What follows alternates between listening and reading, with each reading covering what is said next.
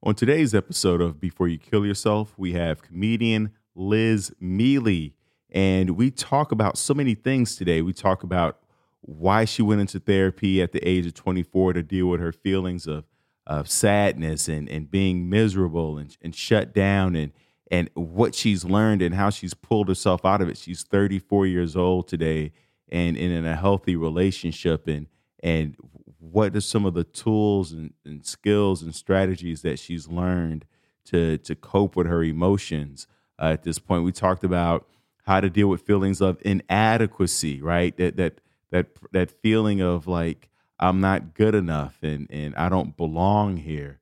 Uh, we also got into like how to motivate yourself. A lot of us uh, might feel unmotivated to to get the day started or struggle with getting out of bed and we so we go into that and most importantly the, the other two things we talk about is you know when she was young she she had a, a slight suicide plan and we don't go into details about that obviously but but we do talk about what pulled her out of that out of that darkness out of that depth uh, so that she is now a thriving person at at 34 and uh, and then we talk about how to set boundaries.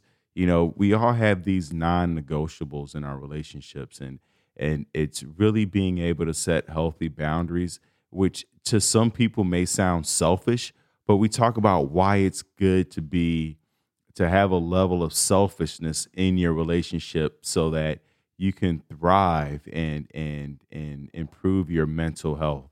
So we cover a lot of things from beginning to ends. Really exciting and uh, a lot of fun. So let's get into it. And oh, oh, oh, of course, if you have not yet been to thrivewithleo.com, go check that out for one on one coaching with yours truly. With that said, let's get into the episode. It's been a bit, buddy. It's been a long time. Miele, where you been? Uh, you know, up until about a month ago, everywhere. But now, now just just staying put. No reason. Just decided to stay put. You're you're not a stand put person. um, well, tell uh, tell the world that they don't they don't trust me anymore.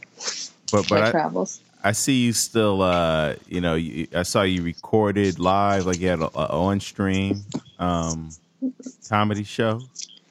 Yeah, I, I, you know, I don't want to do nothing, and I want to keep creating. So I put together like almost like a new material night on this, um, you know, virtual website. So it's you know just like Zoom, but this one kind of does everything for you. There's pros and cons to it. There's things that I really liked about it, and things that I didn't. Um, I'm actually going to do like almost like a round table version of that with Carmen and my friend Adrian I think in two weeks and pretty much try to do the same thing but on Zoom because I don't think with StageIt I think it can only be one person and they're not getting back to me about it being other people. But it was just like, you know, I don't want to fucking not tell jokes, but I also don't want to do my tried and true material because that's not fun either. Right, right, right. You want to? So it's like, uh, how do I grow uh, during this time? Right yeah like yeah and how do i like to me to do a joke that i know works to silence is depressing as opposed to i have jokes i just wrote that i haven't tried on anybody and let me get inventive in how i'm going to work it out. And it actually went really well. Like i had 93 people come.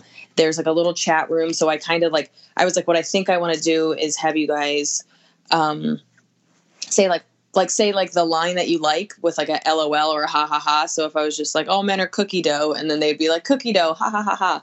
Um and it was it was super helpful. And i i'm i mean i'm sure we're all the same but i while i have stuff that's pre-prepared i riff a lot and i'll just kind of like like um what do you call it like just go on tangents and that's how i grow just as much as i grow from hearing what the audience likes and doesn't like i'll grow just from talking out of my ass on a show where I, I don't feel as much pressure to be punchy and I that it worked. So I had to re-listen to the audio and edit and re- revise. But you know, clearly it's a little bit of a backwards way of doing it because hearing where people. But like I got tons of messages both in the chat and then on social media afterwards, being like, "Oh, I liked your passwords joke. I liked your whatever joke or that Amanda story. I can see it. It's so funny."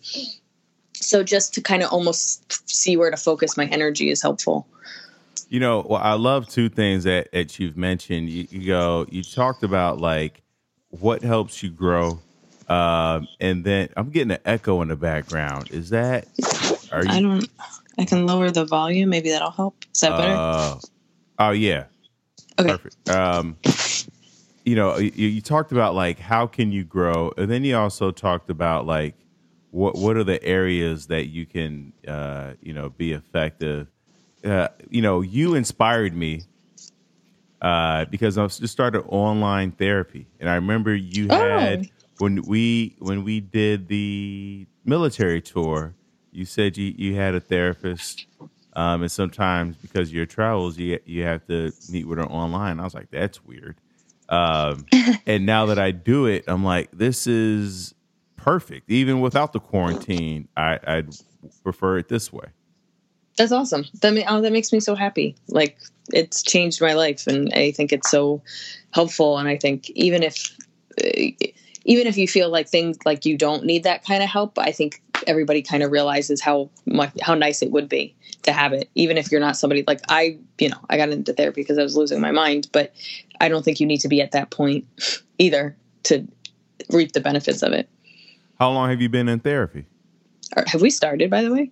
We have started. We're we're in oh. this. We're we're like oh, in a oh. swamp. Oh. There's like the, the the cars. The ship has sailed. The gas. The cars fueled yeah. up. Yeah. No. Hey, the yeah. Great. Um. Uh. What was the question again? Sorry. Uh. You you were talking about you know you were losing your mind and that's what got you into therapy. Uh. Well, how long you been in therapy? So I went for the first time when I was 24. I am 34 now. Um, and so I went for three. I, I, mean, basically, my boyfriend at the time and my best friend were like, there's something wrong. Um, and you need to fix it. And while I was very anti therapy, I was at least smart enough to know if the two people that love me the most think there's something wrong and think I need extra help, that that should be a pretty big sign. So I I don't even know how I found this woman, but I found her. She wasn't great. Like I'll be honest, like I don't I knew pretty early she wasn't great, but I had been so sad and so miserable and so um shut down that and and had kept so much inside that just the act of sharing my pain with somebody was a relief. So even though I knew she wasn't a great therapist and she wasn't doing and this is somebody that has zero experience with therapy. I knew she wasn't good, but just the act of talking to her was helpful. So I did that for 3 months and then eventually I was like this is not like I grew out of her so quickly because she wasn't good and just the act of dumping my problems um, was a a little bit of a relief, but not a full relief. So then I stopped for six months, I think. My boyfriend at the time dumped me. Um, I was losing, like, I was deeply, deeply depressed, losing my mind. And um, that's when I tried again and I went by a friend's recommendation. And that woman has been my therapist for nine years. Nine years? Yeah. And like keep in mind like the first 2 years I like diligently went her went to her every week and like sometimes I would I would text her and be like I'm not okay. Like she was like I would say the first 2 to 3 years was the saddest I'd ever been in my life and she was probably like truly holding me up. Um and then as I've gotten better and as I've grown and matured, uh, you know, I'll go times where I don't talk to her for like two months. Um, right now, I kind of talk to her once, once every six weeks. Like, even though I'm still going to her, um, I don't feel like I need her the same way I needed her before. And I've even talked to a friend of mine um, who has encouraged me to see somebody else because I do think you do grow out of people that I actually think I might be in a place where I might need somebody else. Even though she is great and she hasn't stopped being great, my um almost like if you think about it in our career, like you might get a manager, like this boutique manager, when you're just like starting to have some buzz and people are paying attention to you. But then very quickly, there's only so much they can do for you. And you now you're getting more opportunities than your manager, and that's their whole job. So then you get to somebody that has even more connections, and now you're working with somebody that again has more connections than you have. But then eventually, as you become more known, and maybe that's not the best, best example if you're not Hollywood wise, but it isn't too different from being a kid and growing out of your clothes where you're you just they no longer suit you anymore and they no longer protect you and cover you. And i think that can happen with um, relationships both friendship and you know romantic relationships but i think that can happen with uh, people that help you. Like I, I think you can grow out of um, connections yeah it seems like you're always looking for opportunities for growth i i, I am I, I mean i think intrinsically i can't sit still. I think I I feed off movement um, and knowledge, and I gain some kind of comfortableness in pushing myself, like that that act of moving both physical like as a runner as somebody that tries to stay healthy as somebody that is a go you know go go go traveling person but i think also I love reading. I love learning new things. Even if I, you know, I've learned so much in quarantine that I did not want to learn, but now I have to learn.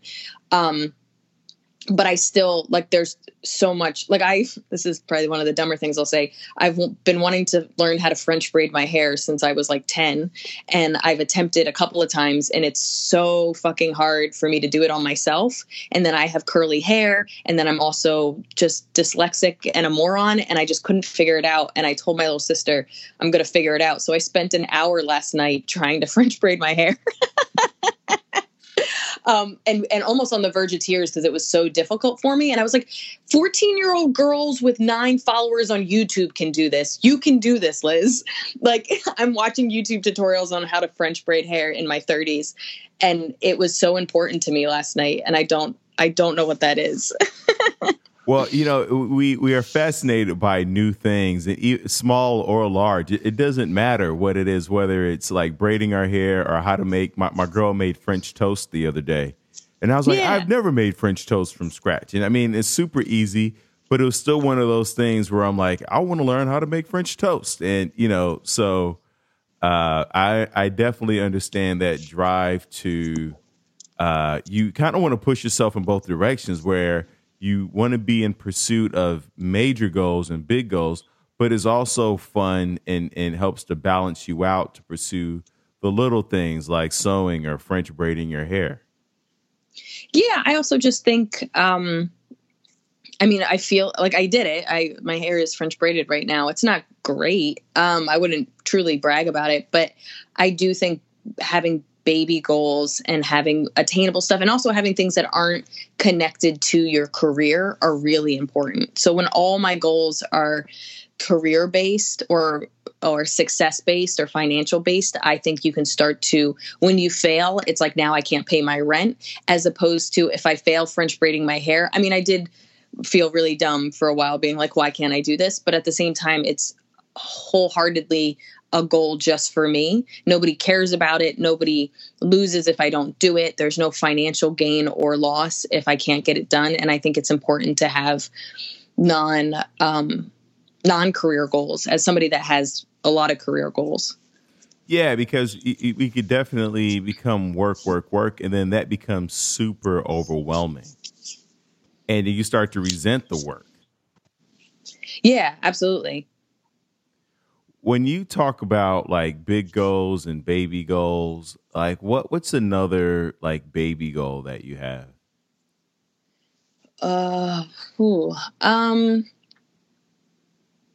stretching and and foam rolling, like like just seriously though, for real, it's so hard to stay consistent with that.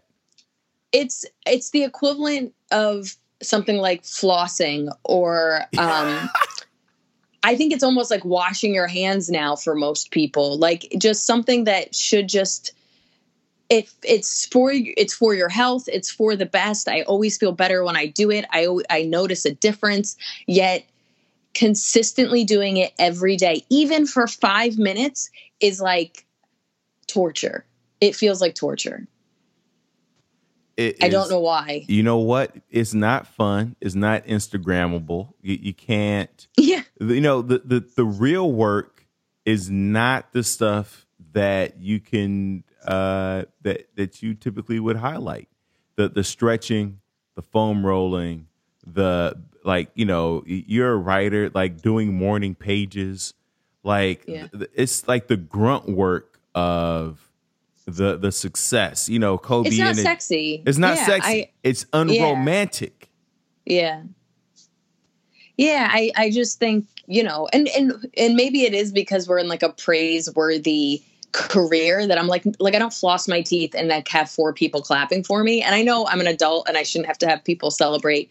Like it, we're not all two and nobody's clapping when we poop on the potty, but I think there is a part of me that's like, well, why isn't there a parade for me foam rolling? Like they're like I feel like now I should start foam rolling at 7 p.m. when they start clapping in New York because then maybe I can be like, oh, they do think this is great. like I am foam rolling. Thank you, America. yeah yeah you could definitely you know like ha- have a uh, like your alarm timer set at the you know so that at the end when you're done foam rolling it, it goes off and it's like a audience uh applause or Yeah, yeah. you could That's- yeah i'm sure there's like a that I need toilet. Yeah there's a toilet flush sound that you can make that's like you know.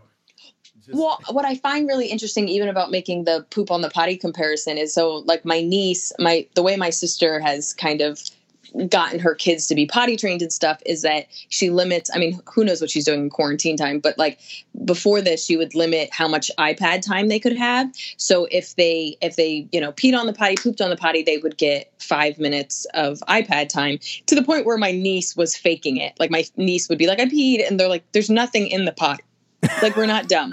Like i don't know what to tell you. It's it's you know it's a empty bowl in the living room you know like the little portable potties they make for kids and it's still dry but i do feel like some of the ways i've gotten myself to do things i don't want to do so a good example is um, i don't like doing the dishes but i allow myself to watch a youtube video while I do the dishes. Same with I hate taking off my makeup. I don't care about putting it on, but taking off my makeup is the most painful part of my day. Um, just I hate it. I hate it so much. And so I I've I do almost what my sister does to my niece and nephew. I will be like, if you take off your makeup, you can watch a YouTube video. It's sad. I'm, I know. I'm embarrassed. I I do the same thing. Sometimes I do it to get myself out of bed. I'm like, Leo, if you get out of bed, uh, then then you get to shower. And I, and I hate getting out of bed, but I love showering. Oh, and I have to remind myself because there are mornings where I won't shower. I'll be like, I don't, I'm not gonna shower. I go, but if you get out of bed, you can shower. And I go, all right, I'll get out of bed. Just so and I go, but but if I want to come back to bed, I can come back. And I'm like, you can come back to bed. If you shower, you can come back to bed.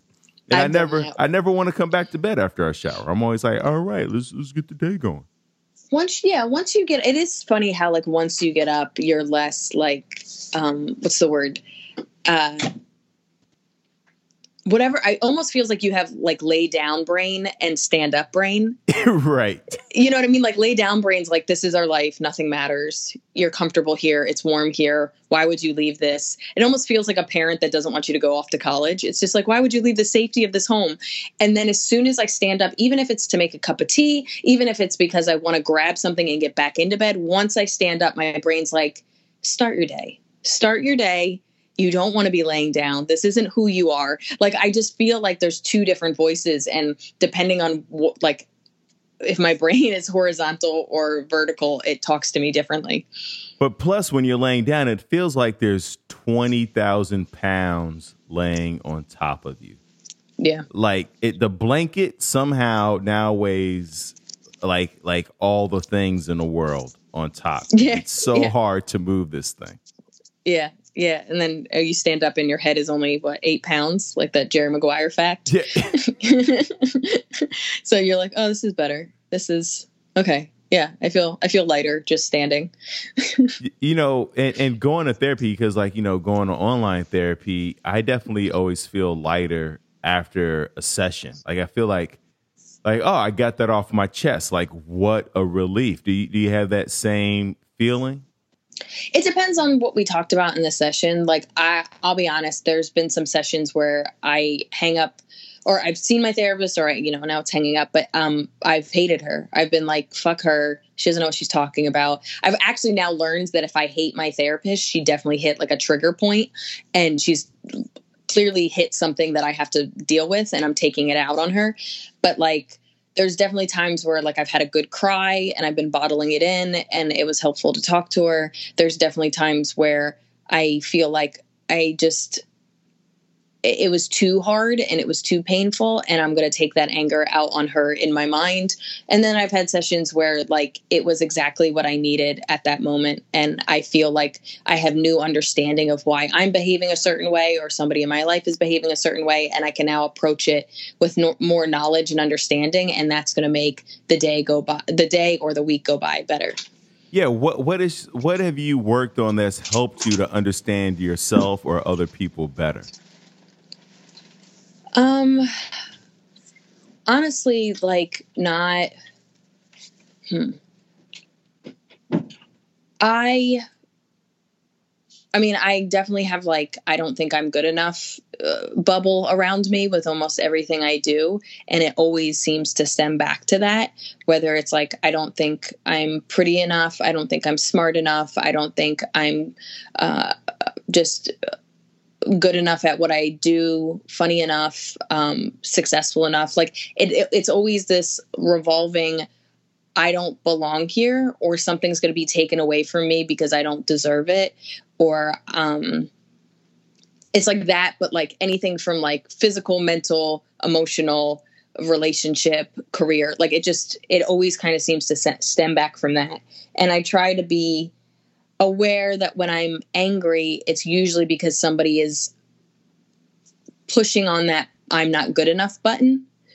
Um, or or just making me feel yeah, basically making me feel what like I feel like I just have this like mental button that like somehow gets leaned on or pressed or somebody trips over it and, it's constantly being triggered in ways that I don't realize and I feel like every time I'm like super upset or super angry or or uh, having a panic attack or flustered is because that that I'm not good enough trigger has been triggered, you know. Yeah, I, I do know. Uh, you know, I one of my therapists uh, has me has had me say, "I am enough," uh, every day to myself and, and to, to say it in the mirror and to also write it down. What are some of the, the soothing or coping skills that, that you've been given for dealing with those? I mean, I definitely have, she's definitely written that on a card. I definitely have it on my desk. Um, uh, this isn't my problem actually weirdly helps because I think a lot of times people project their pain onto you, especially with me reading hate comments or people um, online saying mean stuff, um, friends sometimes saying stuff that might trigger me, even if it's accidentally. And I've had to, whenever I find myself very triggered, reminding myself that this actually isn't, A, this isn't a real problem. You know, people are dying right now, people are overworked, people are worried about money. I'm included in some of this generalization. So everybody is on edge, everybody is scared, everybody is um, anxious. People have disastrous stuff happening. People feel um, overwhelmed. And so, even more so with people lashing out or being aggressive, it, it, can be really triggering. And I think a lot of times before I respond to somebody, or if I'm in a place where I can't focus, I'm so upset, I have to remind myself that this isn't a real problem. And also, sometimes this isn't my problem. If somebody doesn't like me, that's not really my problem. Maybe if I'm like holding a gun to their head, yeah, it's my problem. But if somebody watches my comedy or if somebody sees something I post or a friend, um, I don't want to say if a friend misconstrues something because like I had my sister was upset about something I said in my own podcast and I and she wrote me a, a, text. She basically texted me and said, Hey, you said this and it really upset me. And I literally could not figure out why she was upset. I was I called her up and I go, "Hey, I'm not trying to say you're wrong. I'm not trying to say you know I, I i didn't do anything wrong but i am telling you i actually you need to explain why you're upset because i literally have no idea and we kind of talked in circles for a bit and then finally she said one thing that made me understand it and i was like oh i didn't know this is something you've never told somebody so i therefore didn't know that that's extremely vulnerable for you and so with certain people i'm able to go how how can i be uh, the best version of myself with them? But with other people especially again with us being in the public eye and fans and comments and you know what have you i have to go if someone doesn't understand me is it really my problem? If somebody misconstrues my material and does like is that my problem? Like it's there's too we're too saturated right now and um, it feels like everybody has access to us that like i said whether it's you're a performer and or just in your life. Like i feel so overwhelmed right now by how many people are texting me how many group t- texts i'm in zoom calls all that stuff. It's like too much access. And uh, i've worried about telling people because who can say they're busy right now? Like it's kind of not true. Um, but I've had to tell myself that if somebody doesn't believe me or somebody's upset with me because I set boundaries, like I don't have time for this or this is too much for me right now, um, or what have you, that it's not my problem if they misconstrue it and think I'm lying, or if they misconstrue it and and their feelings get hurt because I told them I don't have time for something. Like that's th- that's daily work for me.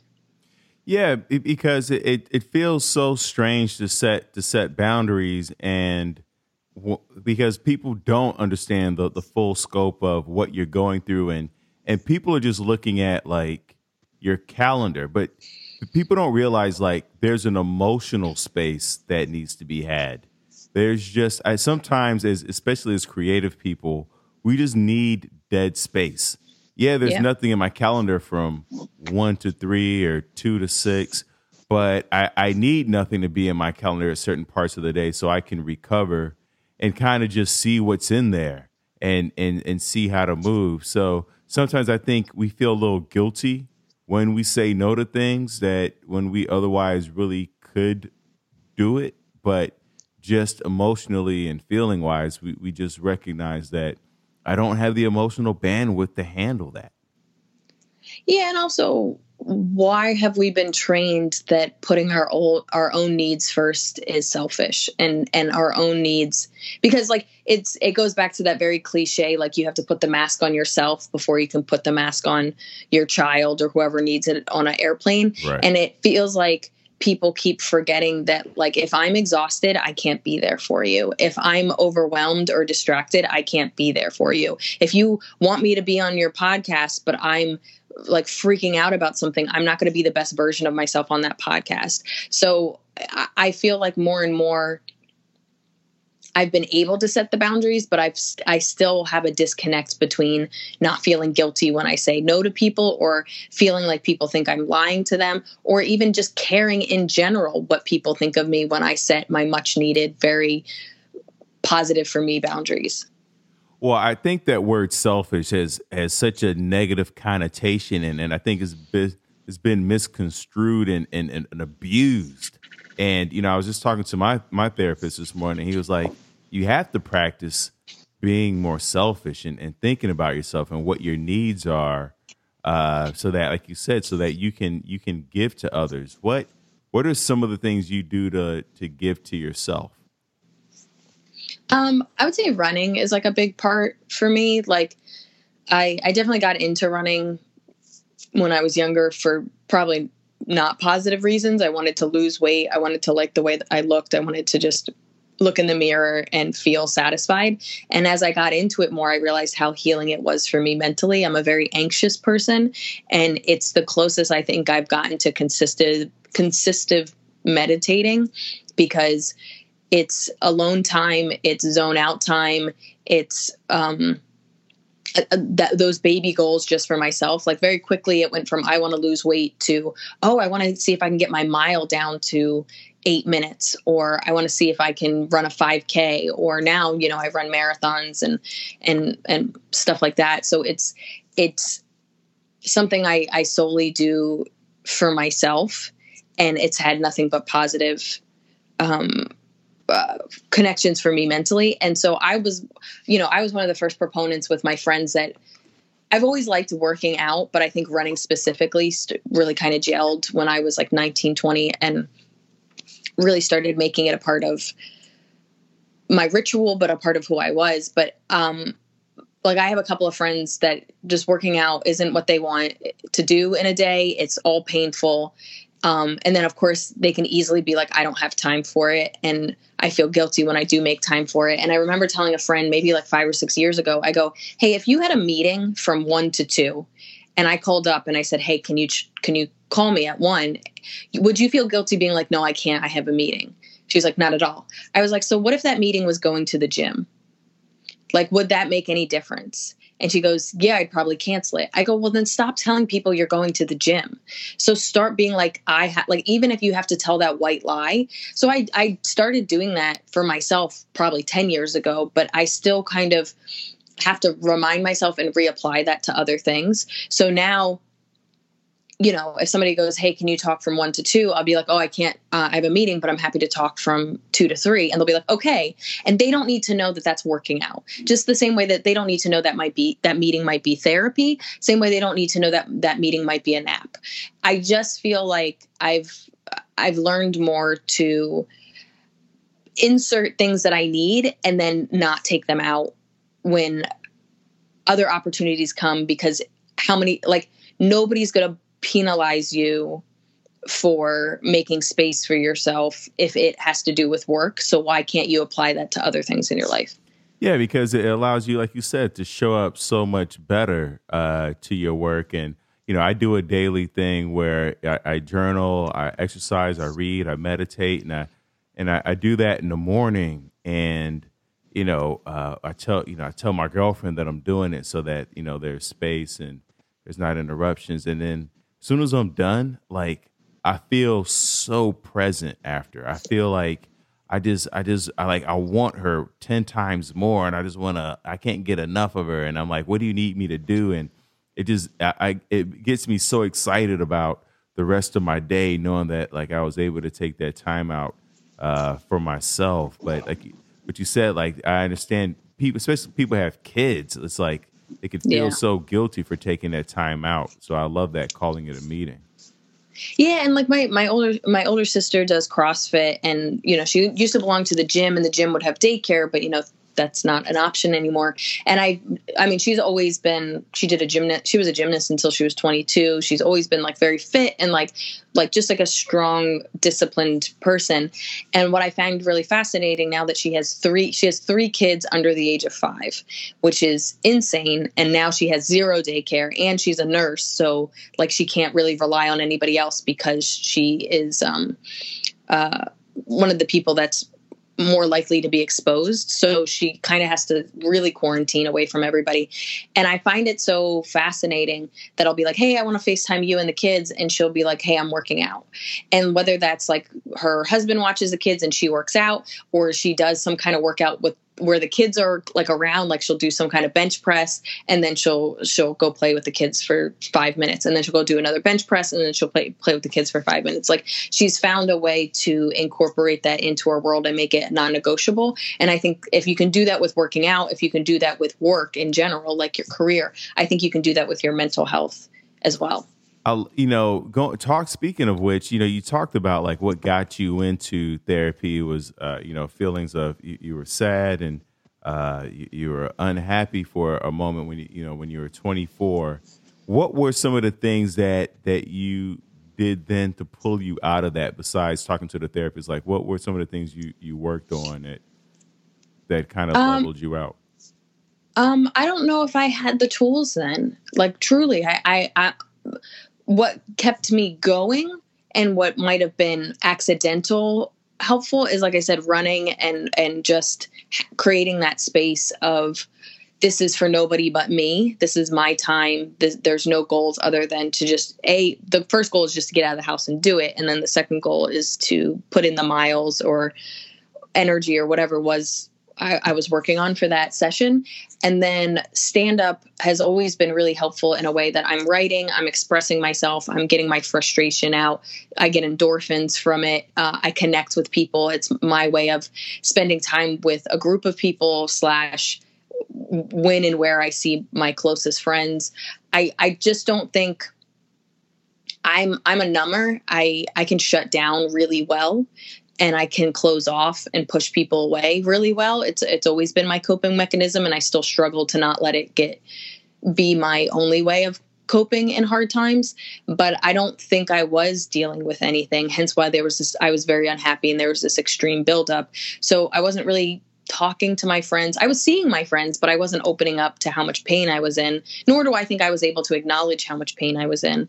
So uh, I think running was this accidental escape from my pain, both the endorphins I got from it and just the alone time and um, uh, freedom I felt while I was doing it. And then stand up was my baby way of expressing my pain, even if it was 10% pain, 80% getting laughter, I still was able to have this message. Like I have suicide jokes from five years ago. I have um, jokes about being anxious from years ago. I still have jokes about being anxious and the mental illness that runs in my family. But when I look at younger Liz and how she was dealing with stuff, I always kind of talked about it at a 10 to 20% level, as opposed to now I talk about it at a 70 to 80% level. What you, with the suicide jokes? Did you have an attempt? I didn't. I had a plan when I was a teenager. Um, how thought out and intelligent that plan was, probably not really. Like, I don't think it was fully developed. It was like almost the same way you fantasize that, like, if you met Brad Pitt, you would hope that you looked the best you did and you would say something smart. It was like that was my plan with, with, how I would have done something when I was a teenager. It was like, I think I might use pills and I'm going to do it when my parents are sleeping. But like, I don't think I really attempted. I just felt that I didn't want to be around anymore and that it can't be that hard not to be around. And I would feel better if I wasn't around. You know, it, it, it completely it makes sense because you, you talked about like feelings of like I don't belong here and and belongingness, feeling like we belong, feeling like we're connected to the people around us is so valuable. It's like if you could give anybody a Christmas gift, it would be to, uh, the, like if I could give people that, like it would be the feeling of like you belong, like we want you here, because it's such a powerful deterrent. I just feel like they need to bottle up and make it a scent. Like people are like, "Oh, what perfume are you wearing?" You're like acceptance. Um, yeah. yeah. you're like, "Oh, it's the new." Uh, you know, post quarantine, everybody's wearing it. Um, but I, I think one of my triggers is not being seen. I can see it with my boyfriend. I can see it with my friends. Like I have such a, and like clearly as a comedian, that is my favorite thing is being seen, but not even just the physical, like I'm standing in front of a group of people and I am seen, but like this mental thing where I'm, I'm showing my, my deepness to you, my honesty with you, my feelings, and for it to be reflected back or acknowledged is so important. So the same idea that like, you know, you, you'll go to those parties and you'll start talking to somebody. You'll be like a you know a comic or somebody you haven't seen for a while, and you're like excited. You're like, oh my god, hey Leo, it's so good to see you. And you're like, yeah. And then you watch their eyes look for somebody better to talk to. Oh, like that. Painful. I can't.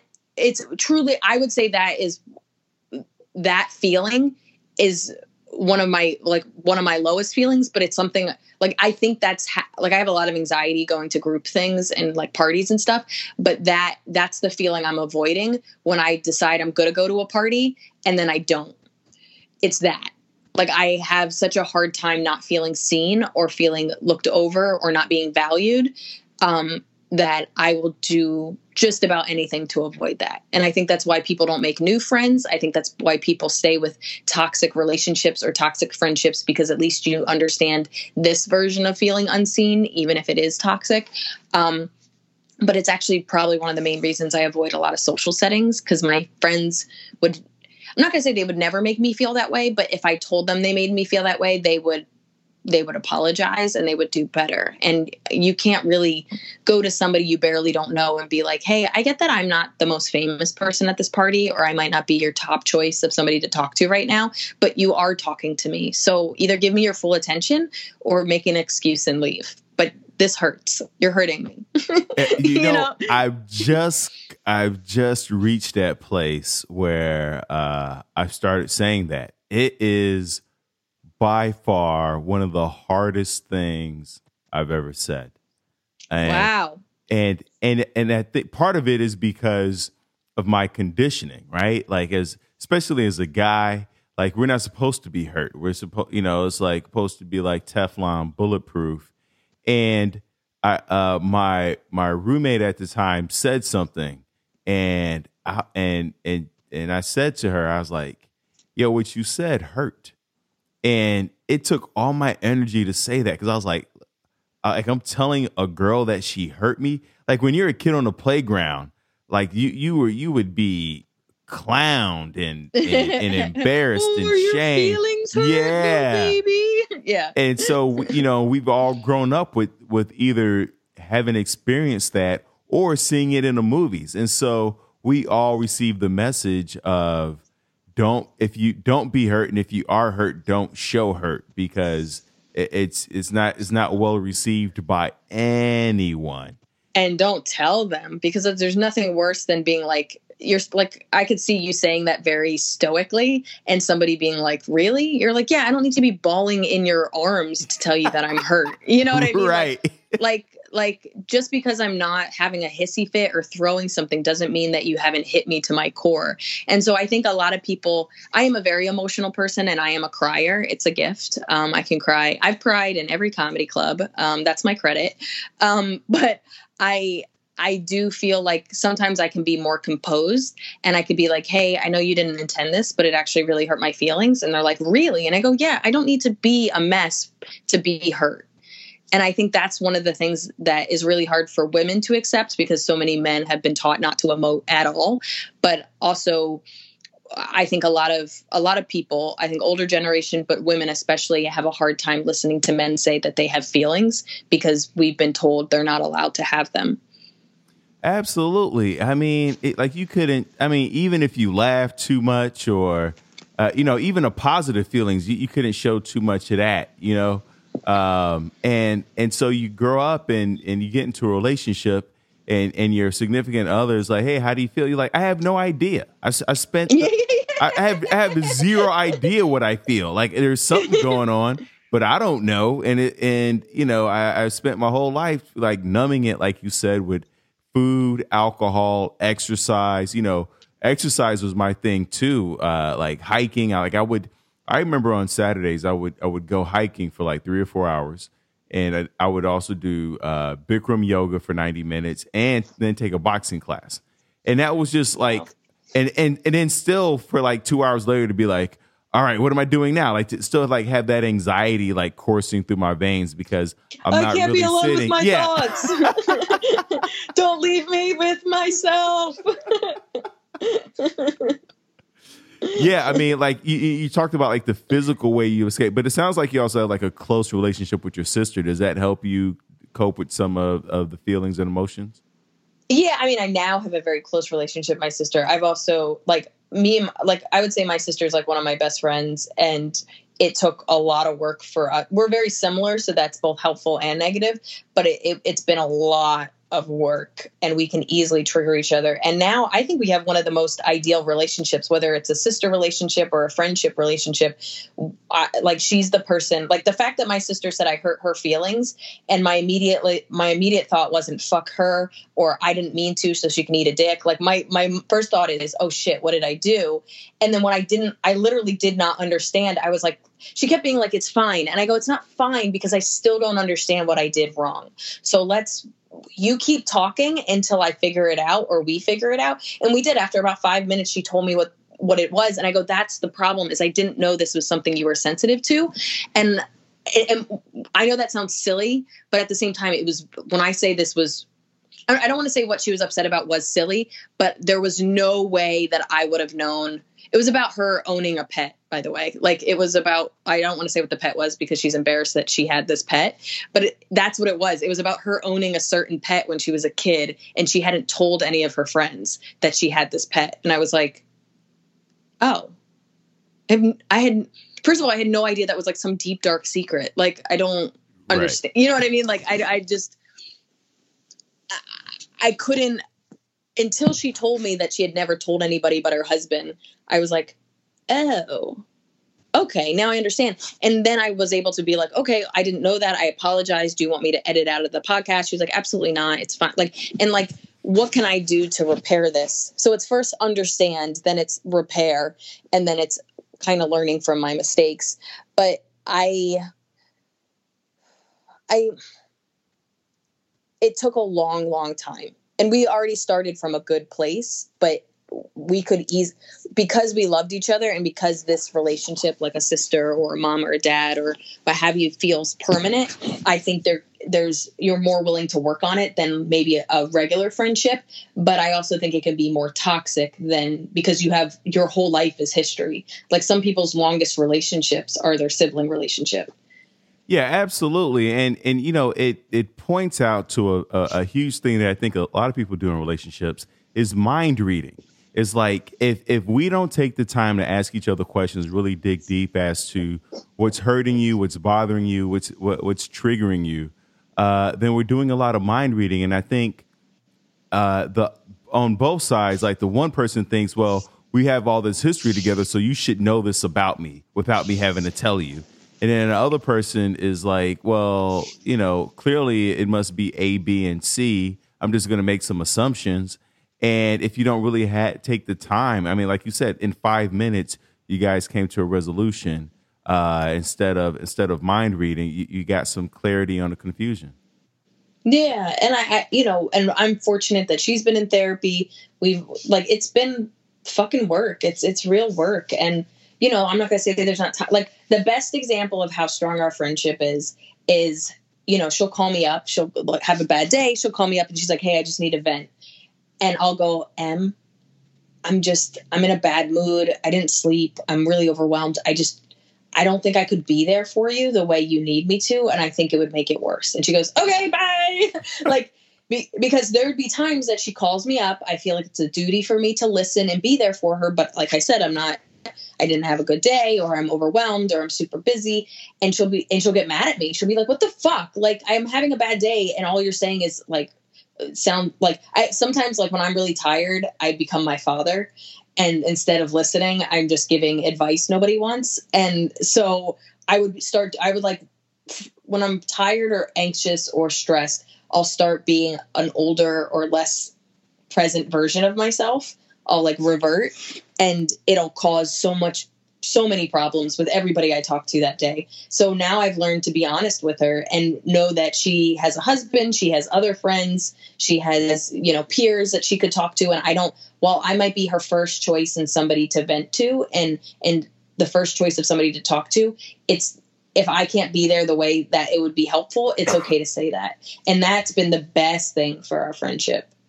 Yeah, you don't have to be the first responder, you know? Uh, yes. It sounds like the, the, sound changed. Or did you move further away from the mic or closer to the mic? What'd you do? You laying on your back? I did not.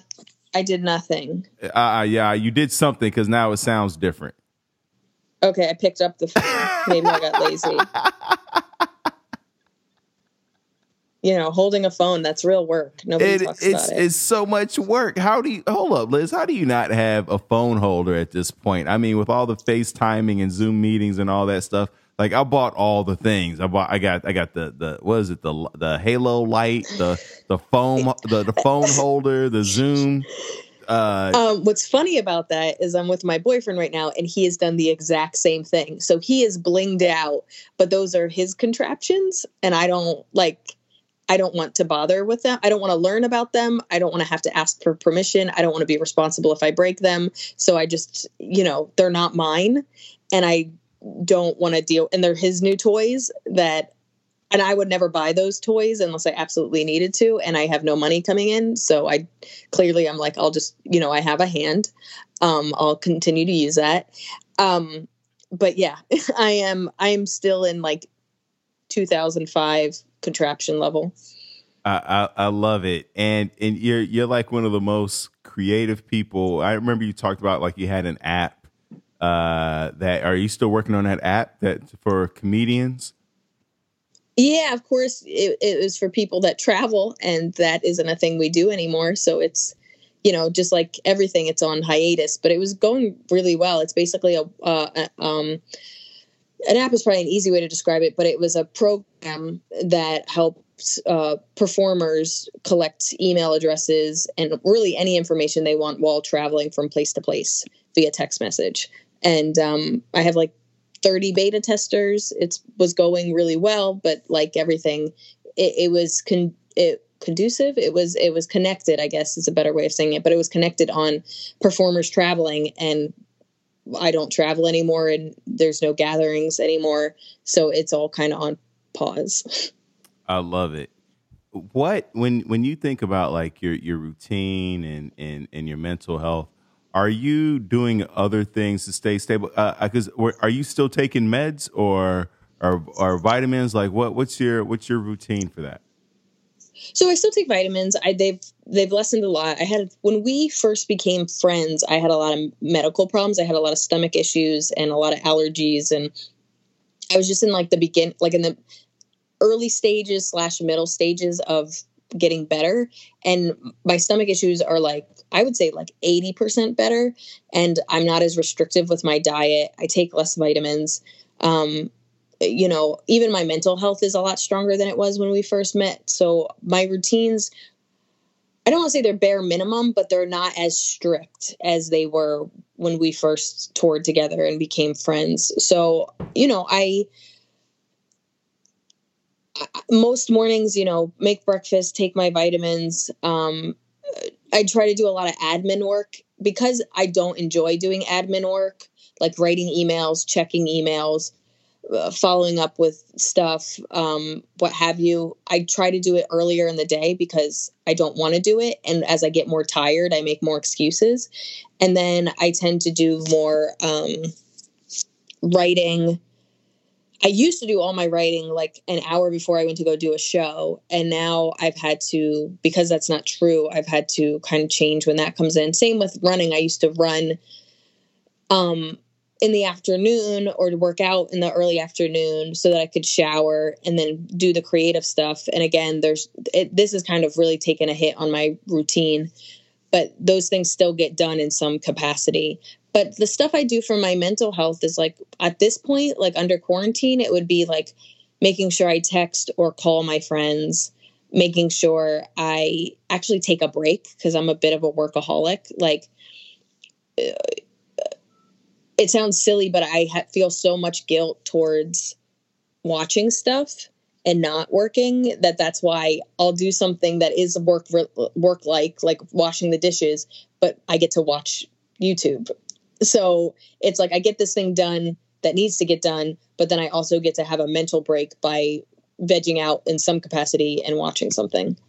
You know, earlier you talked about reading. What what's uh something that's fiction that you've read that has you felt like has given you some insight into yourself or into life or, or that you would want to give to someone else? Fiction so you know reading has been a big part of how that's like the closest thing i can do to relaxing in a lot of ways. And i, I used to i'm i'm dyslexic so i used i'm a very slow reader but even as a slow reader i used to read like 25 books a year. And that because of traveling and just being tired and just how hard it is on my brain has really died in a lot of ways. And i went down to like five books a year. And so my goal truly this year was to get back up to something around 10 and i'm doing a lot better. I mean, I used to read mostly on the subway and while I was on planes, and that's not happening right now. So I've been trying to read like before I go to bed. But I I'm a I do read fiction and I am reading more fiction, but the things that have had impact on me haven't really been fiction. Now, I think good fiction, you can learn a lot about yourself because some strong characters are based in real um, personalities and ideologies and and good character writing can mirror back to you. But I feel like I've learned more from like memoirs that I've read or or just uh, getting to know like these kind of like I read a book, God, like eight years ago called like The Power of Habits, and I learned a lot from that. Or probably one of the books that has had the most impact on me is called Give and Take, um, which is actually about the what's the word? Um, impact of being a giver, a taker, or a matcher. So a giver being somebody that gives more than they takes, a, a taker somebody that takes more than they give, and a matcher is tit for tat. And it was as somebody that tries to give back in any kind of capacity, whether it's like you might email me and be like, "Hey, who's the booker at the the punchline in San Francisco?"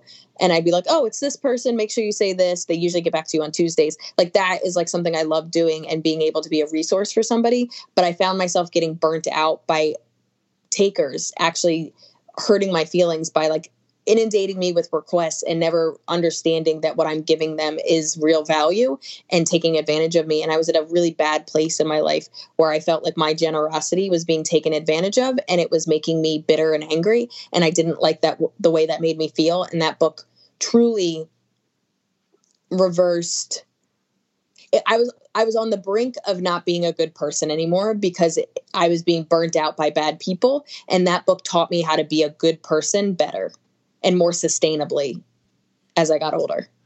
Uh, and, and helped me set boundaries. Uh, and uh, can you give us an example of, of how it's like uh, of you setting a boundary or like what, what does that look like? So here's a good example. Um, this is how I met my boyfriend. Um, I was touring. Actually, I met my boyfriend, even though I didn't know he was going to be my boyfriend, right after we toured together almost four years ago when we did that whole European tour um, or Middle East tour. And so what had happened, I was in London at the time and I was getting ready to do the Edinburgh Fringe Festival. And a friend of my now boyfriend did a group like a group intro and he goes he was like hey this is justin. Uh, justin's about to tour russia and scandinavia. He's looking for contacts. I told him you've toured everywhere. If you could share anything I, you know we would really appreciate it. And at first i was a little annoyed because he automatically just threw me in the trenches with this dude and it's like i don't know you. I'm super busy you know whatever but he wrote back and he was like, "Hey, I'm sure you're busy, but um, I'm going in a couple of weeks. It would really mean a lot to me if you have any leads." And I was like, "Oh, that's so nice." So I was like, "Hey, I'm a little slammed right now, but if I don't get back to you in a couple days, remind me." So of course I forgot. He reminds me. I spent an hour writing every contact I had in Scandinavia. I was like, here's a dude in Sweden. This is why he's good. This is why he's bad. Here's a dude in Norway. This is why he's good. This is why he's bad. Here's a show I did here. This is what I liked about it. This is what might be problematic. I really like thoughtfully wrote him what could help him on this tour he was putting together. And he came back like, oh my God, this is so above and beyond. I am so grateful. Thank you so much. It really means a lot. Da da da da. And I was like, oh, here's somebody, again, which we go back to, here's somebody that sees me, sees my value, sees that I took real time to help a stranger. This is so nice. And I felt seen. Did I get anything back? No. All I got back was the fact that I did something nice for somebody else and they understood that that was that was real knowledge and real work to do that. So then what happened is a week later I was at the Edinburgh Fringe Festival and his best friend is a writer for Seth Meyers and he happened to be at the Fringe Festival just to like see shows. And he goes and he invited that guy to my first show. He go, he did a same intro. He goes hey this is my buddy uh, ben. He's at the fringe. I told him to go see your hour um, be, go be friends. So here's a guy I've never met, already introducing me to somebody else, already giving me an audience member. And I just, it was that level of kindness and thoughtfulness and seeing the work I had put in. And so that, I mean, that butted into us being friends and then us eventually dating. But the reverse of that is I've had comics go, Hey, I'm going to be in LA. If you know any shows, I would really appreciate it. And I go, Sure. And I'll give them this crazy list. I'm talking like 40 shows, super details, you know, all this stuff. And I've had them not get back to me. I've had them be like, thanks, like just like a flippant, like I was their secretary. Like, I'm just like, and I'm like, okay, that was your freebie. You got something from me. You didn't see the value in it. I'll never spend that much time helping you again. And you've released me from uh, this obligation because you don't you don't see my value and you don't see that this was a gift.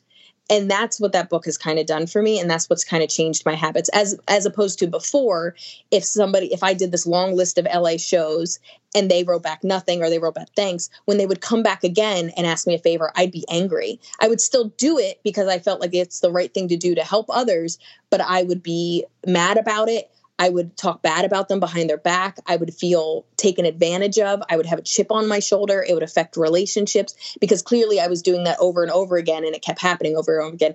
And now, this lack of being seen, this lack of appreciation, this kind of taker mentality from other people, I, I now can go. So now, when that person comes back and goes, Hey, do you also have this? I could be like, You know what, man? I actually don't. I'm so sorry and you'd be surprised saying no to somebody once that's a taker they'd be like oh this person's not a resource and then you never hear from them again. And so i don't know it, it really helped me be a not only a, a, the person i wanted to be but it made me be an even better person to the right people because now i have time for them. Wow i love that. Helped you be a better person to the right people. Whoa. No seriously it's like because we don't realize how much energy we put into the wrong people. And then, you know, it's, it's like the person who is a workaholic. They, they put all their energy into work. Then they come home, and they have no energy for their wife and their kids and, and, and, you know, the, the other people that also matter to them because they, because some, some people have a, have jobs that are, that are just taking everything from them or, or yeah. people. And then they don't have anything to disperse to the people who really, who really care and love them. Yeah. What uh uh what was I gonna say? Uh we're coming up on an hour. Uh Liz, I really appreciate you taking all this time to, yeah. to share your journey.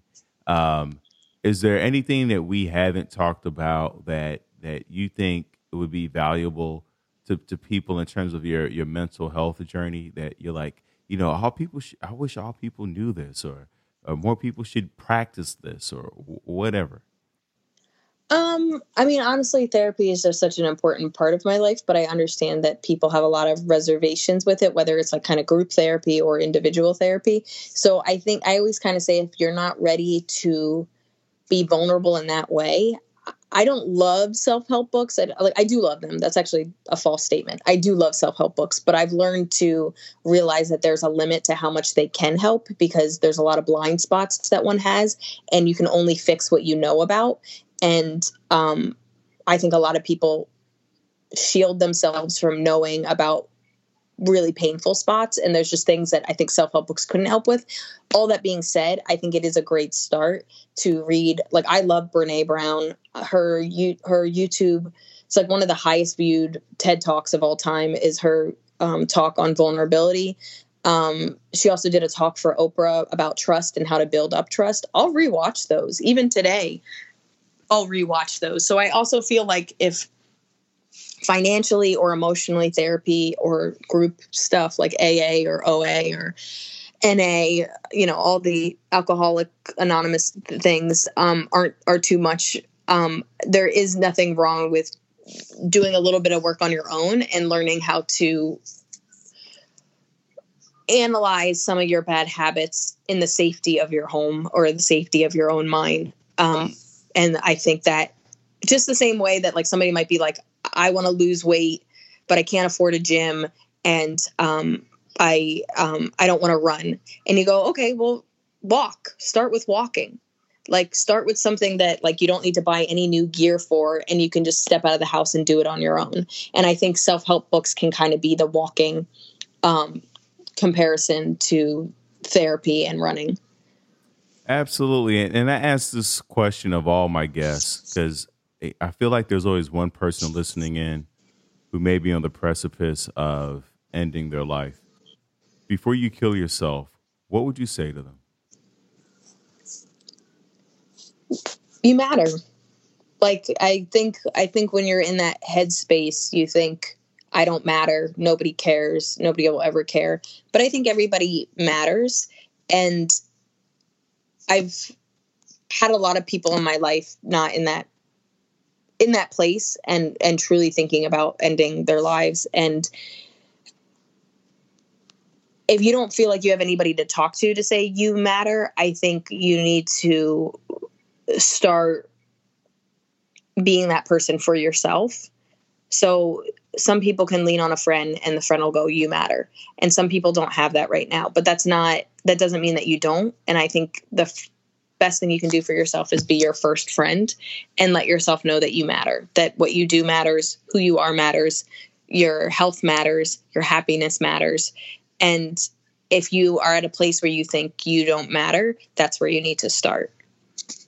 So powerful. Thank you for sharing those insights. Thank you, all listeners, for listening in. Remember, this podcast is not a substitute for for going to get help, for for for going to therapy or getting a therapist or getting a coach or a counselor or, or talking to your sibling or sister, uh, talking to yourself uh, with, with more compassion and kindness and and un, un, you know peeling back those layers and finding out what's really going on instead of numbing the pain with alcohol and drugs and, and maybe even exercise. Uh, go to thrivewithleo.com for one on one coaching with yours truly. And let's get to tomorrow together. Thank you, Liz. Thanks, Leo.